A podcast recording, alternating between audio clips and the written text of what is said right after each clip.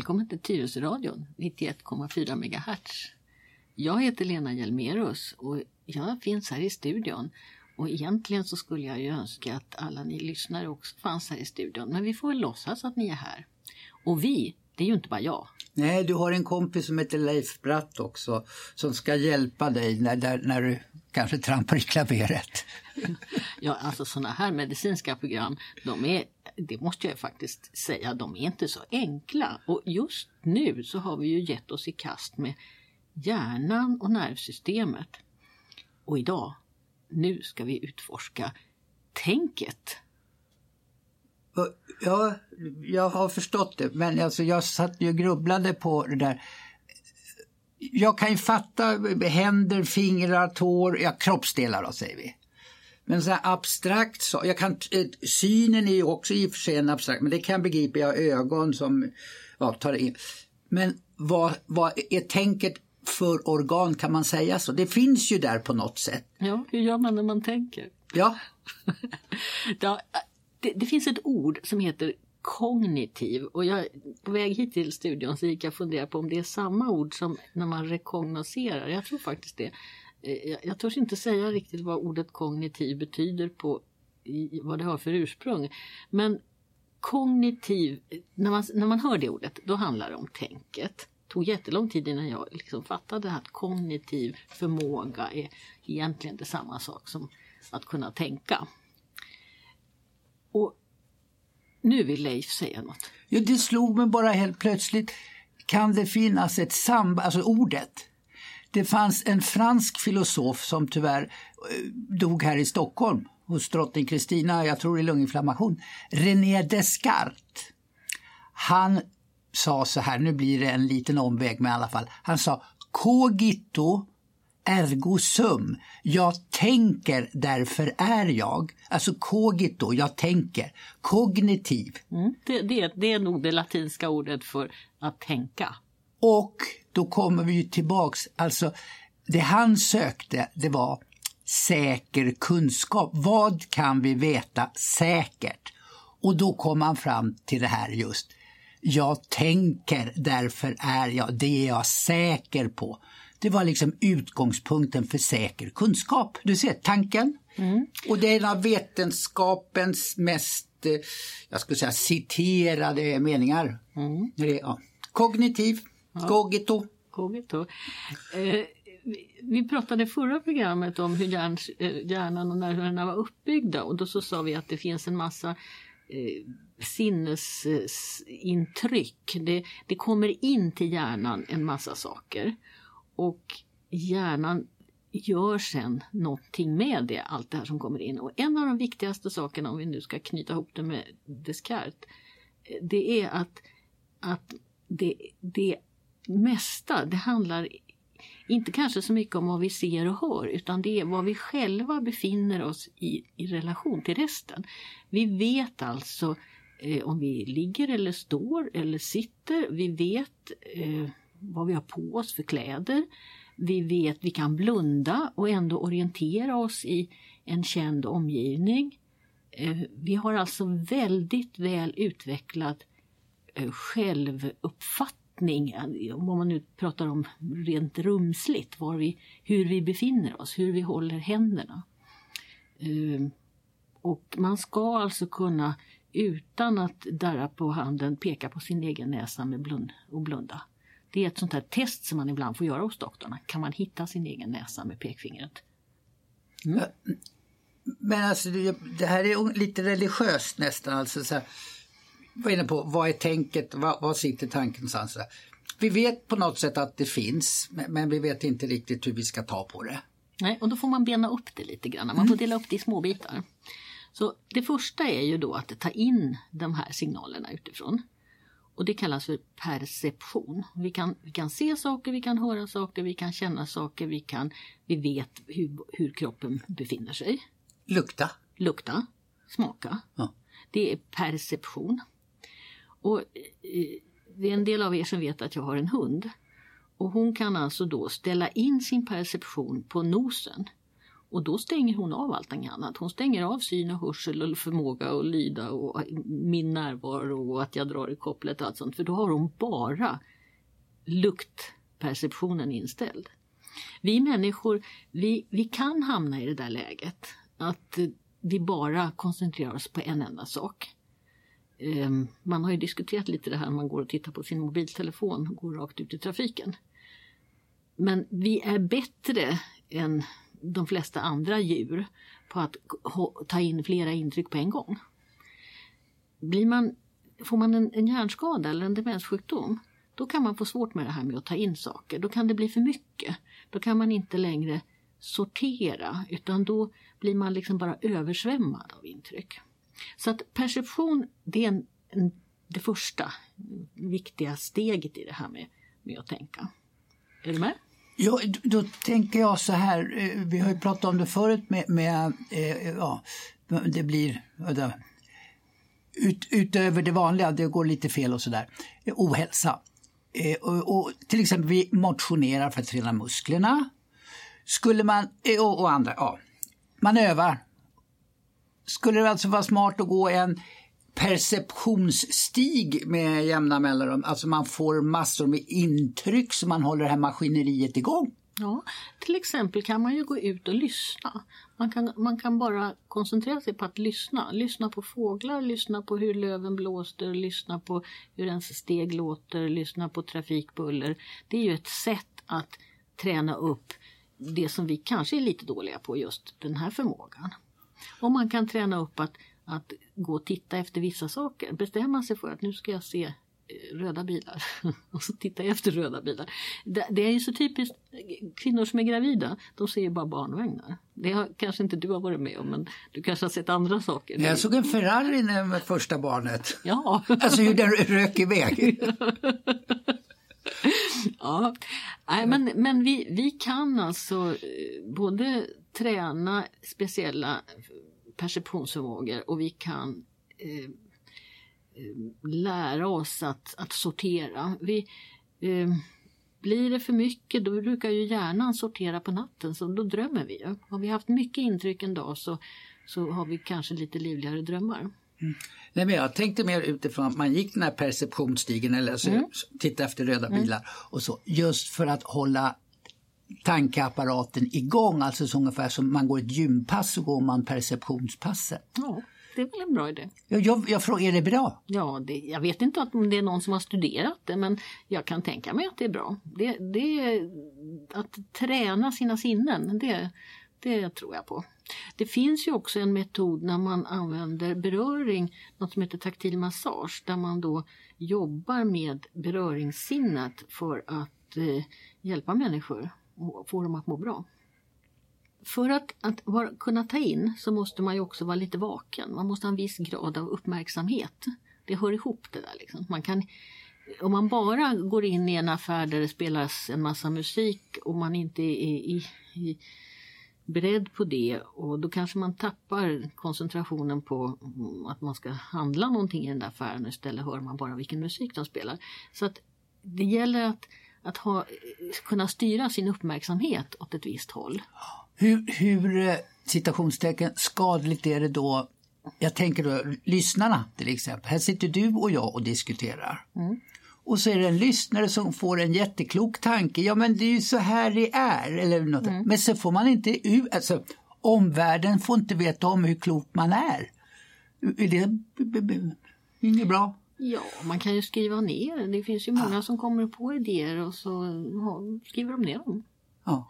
Apropå uppmärksamhet, jag brukar ju somna till Tyresöradion.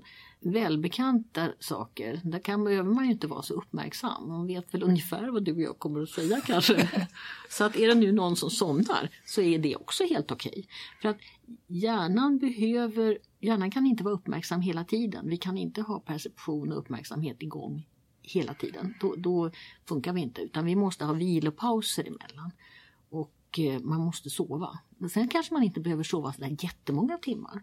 Men man måste kunna släppa uppmärksamhet och perception eh, av och till för att hjärnan liksom ska få lugna ner sig lite. Men, eh, typexemplet, eller ett gott exempel där är väl skolans schema. Man, på morgonen kanske man har en 45 minuters lektion så har man rast och sen blir det en 40 minuter och man minskar ner längden och sen har man haft 5-6 lektioner kanske och den sista är 30 minuter. Men det är alltid pauser emellan. Ja, och de här pauserna är jätteviktiga. Och de skulle vi egentligen ha i arbetslivet också. Att man eh, efter 40 minuter ställde sig upp och eh, skakade lite på händer och fötter och armar. Ehm, vi har en del att lära där. Ja. Mm. Uppmärksamhet och perception, det har ju alla djur.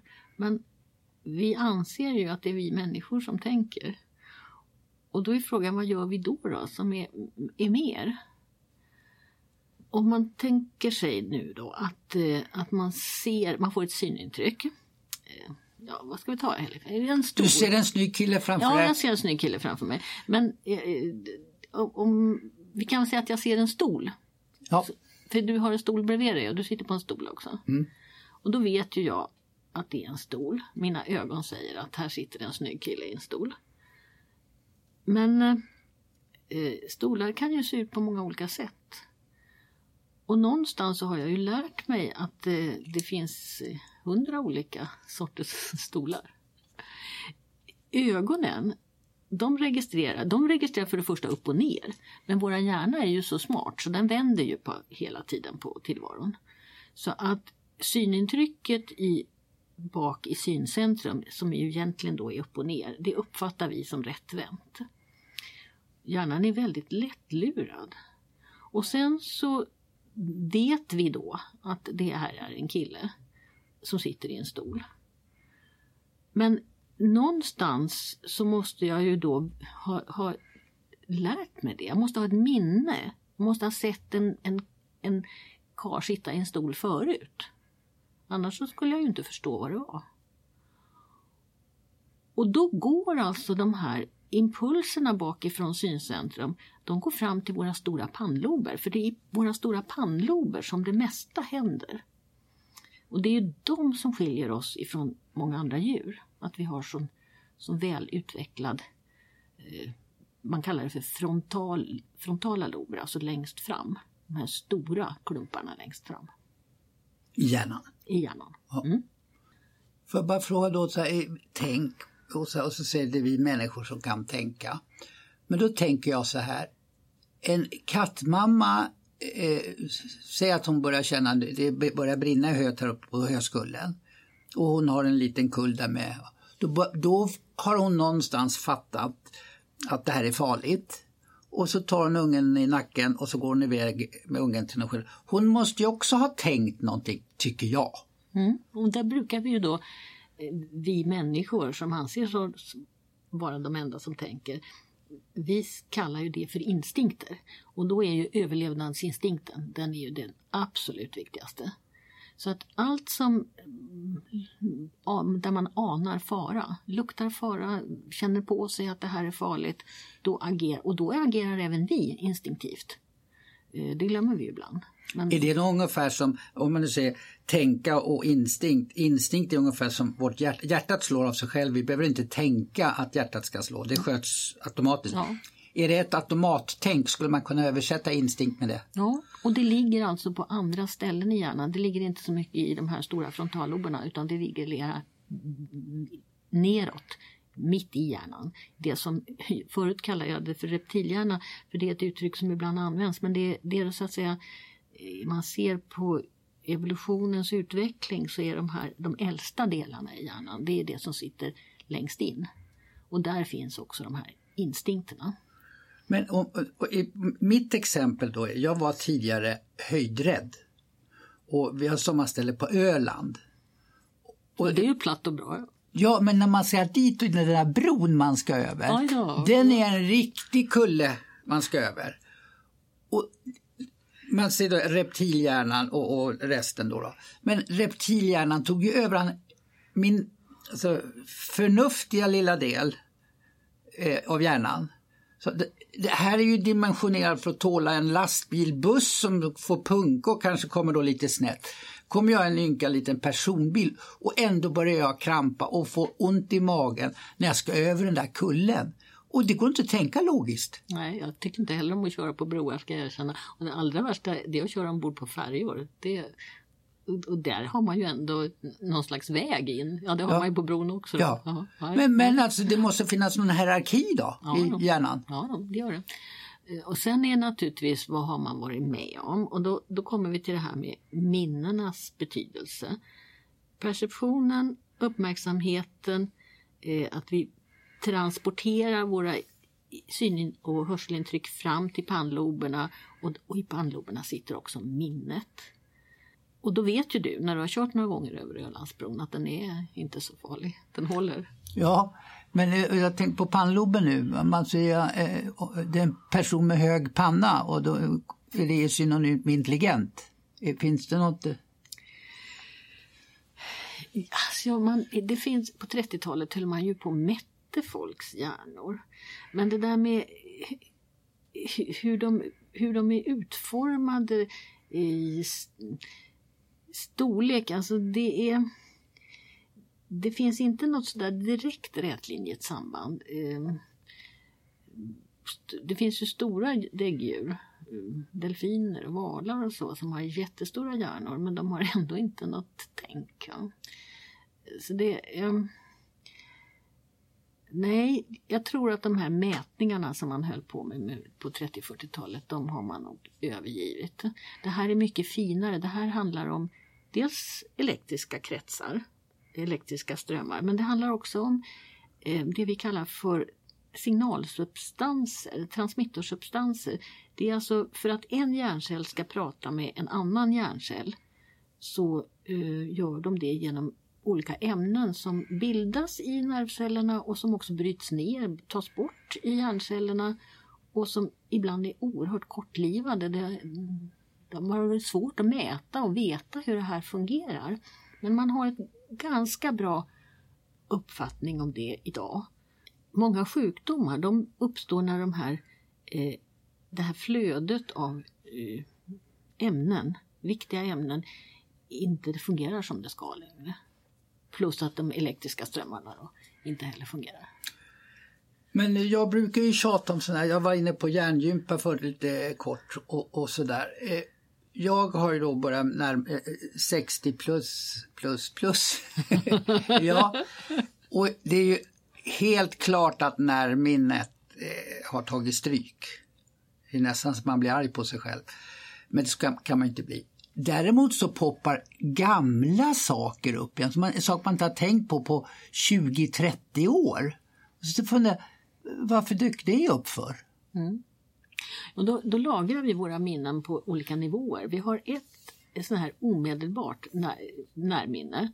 Eh, det som händer just nu och som jag förhoppningsvis då kommer ihåg några timmar framöver. Vadå några timmar? Jag kan ju gå från ett rum och så ska jag in i köket i något där. och sen när jag kommer in i köket efter två minuter så funderar jag, vad var det jag skulle göra? Ja, ja, men då har du ju börjat få lite problem med ditt närminne. Men, Lite. Tack. men sen har vi någon slags mellanlagring där vi ändå kan Eh, komma ihåg att det var någon som ringde oss för ett par dagar sedan och bokade någonting. Eh, jag ringde dig och bokade studion till exempel.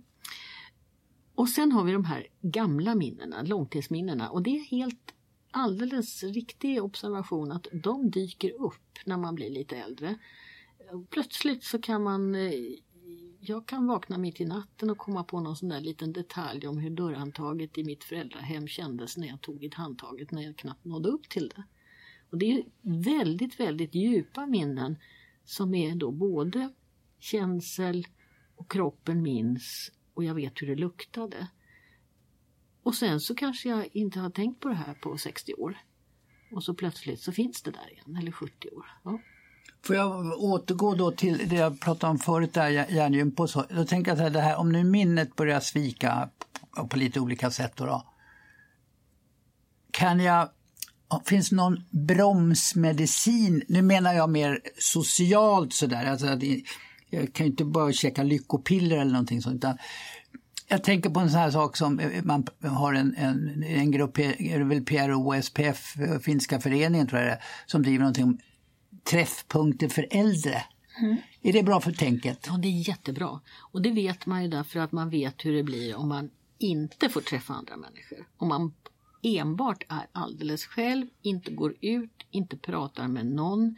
Man kanske hör på radio eller ser på TV men om man bara, bara har sig själv att umgås med då, då stelnar det till. Man behöver ja, gymnastisera hjärnan och det allra bästa sättet är att träffa andra människor. Och man behöver inte ha några djupa eh, filosofiska samtal eller diskussioner men bara det att man eh, vi har en förmåga att en mänsklig varelse stimulerar en annan mänsklig varelses tankeförmåga. Och det här är, det här är väldigt viktigt för äldre människor. Men då ska jag göra en liten fuling då, mm. om du ursäktar mig. Mm. Då skulle jag utifrån ditt svar skulle jag kunna säga så här.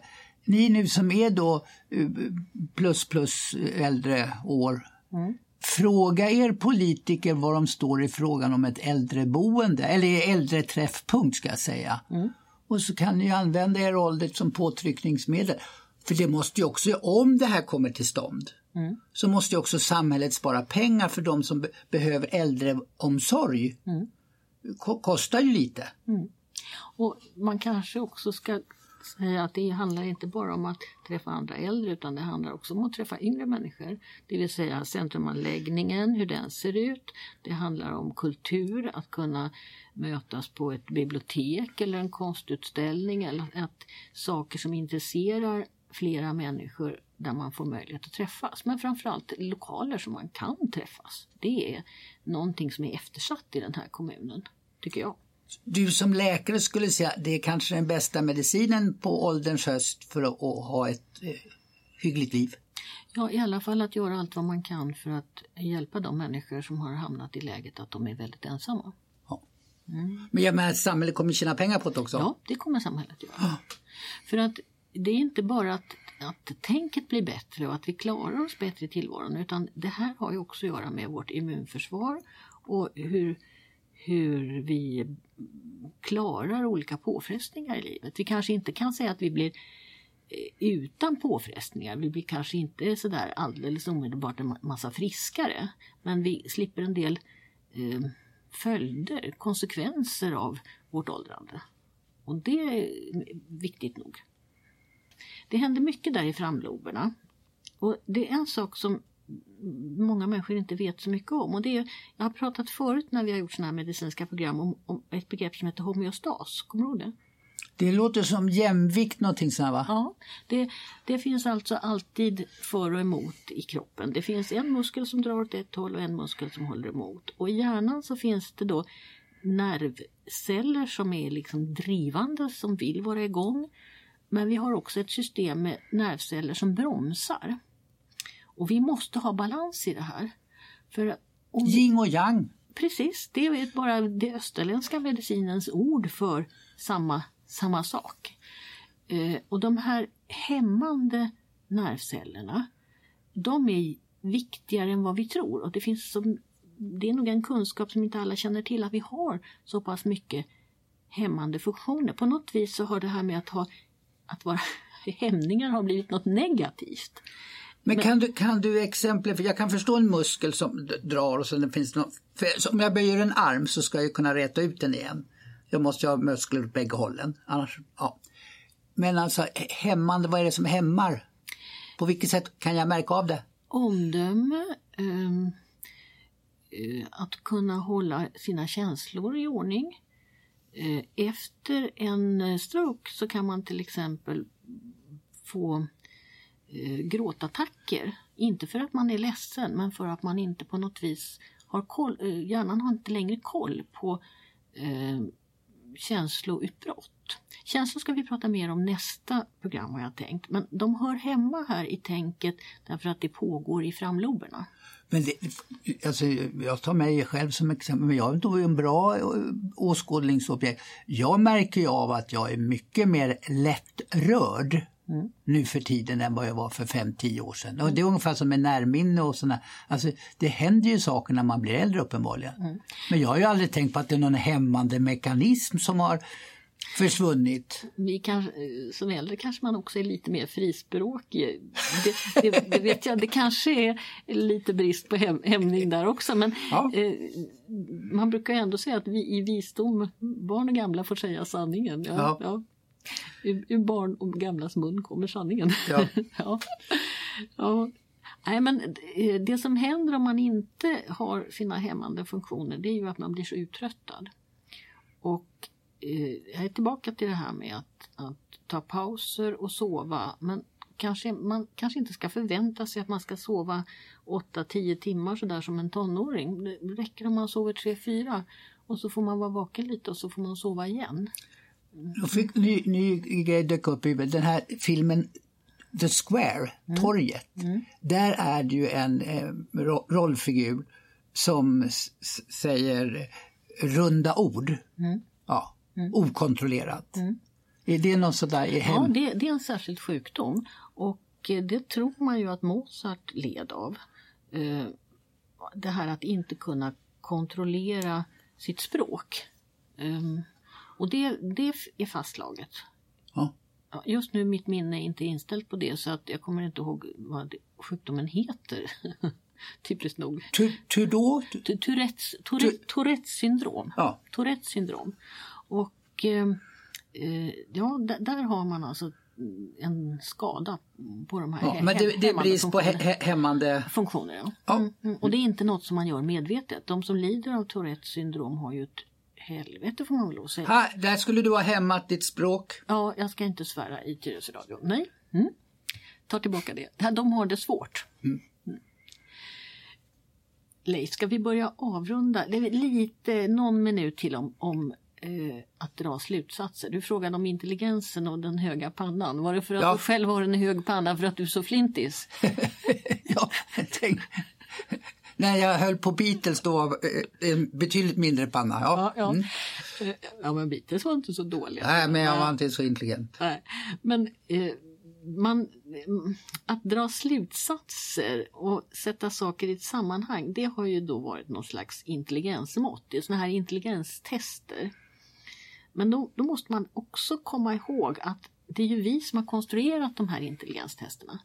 Och de är ju konstruerade väldigt mycket på just sånt här som att man ska se eh, tredimensionellt och kunna lista ut vilken sida som är större än den andra eller vilken, vilken av de fyra figurerna som inte passar in och sånt där.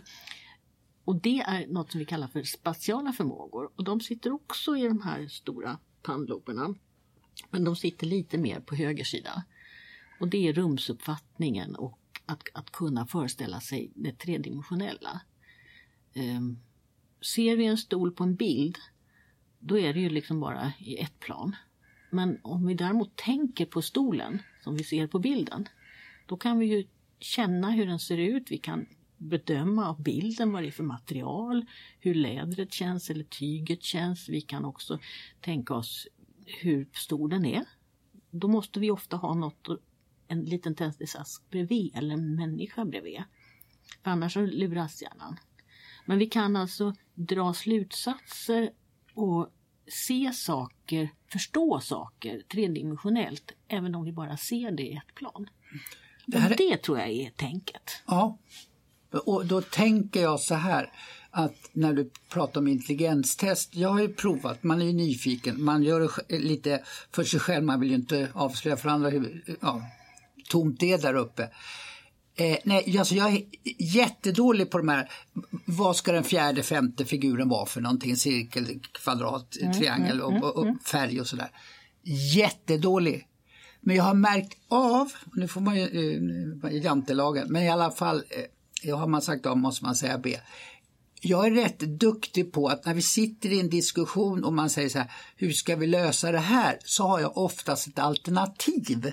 Alltså, jag kan dra, med det menar jag alltså, jag har en förmåga att dra slutsatser, hur gör vi? Så här.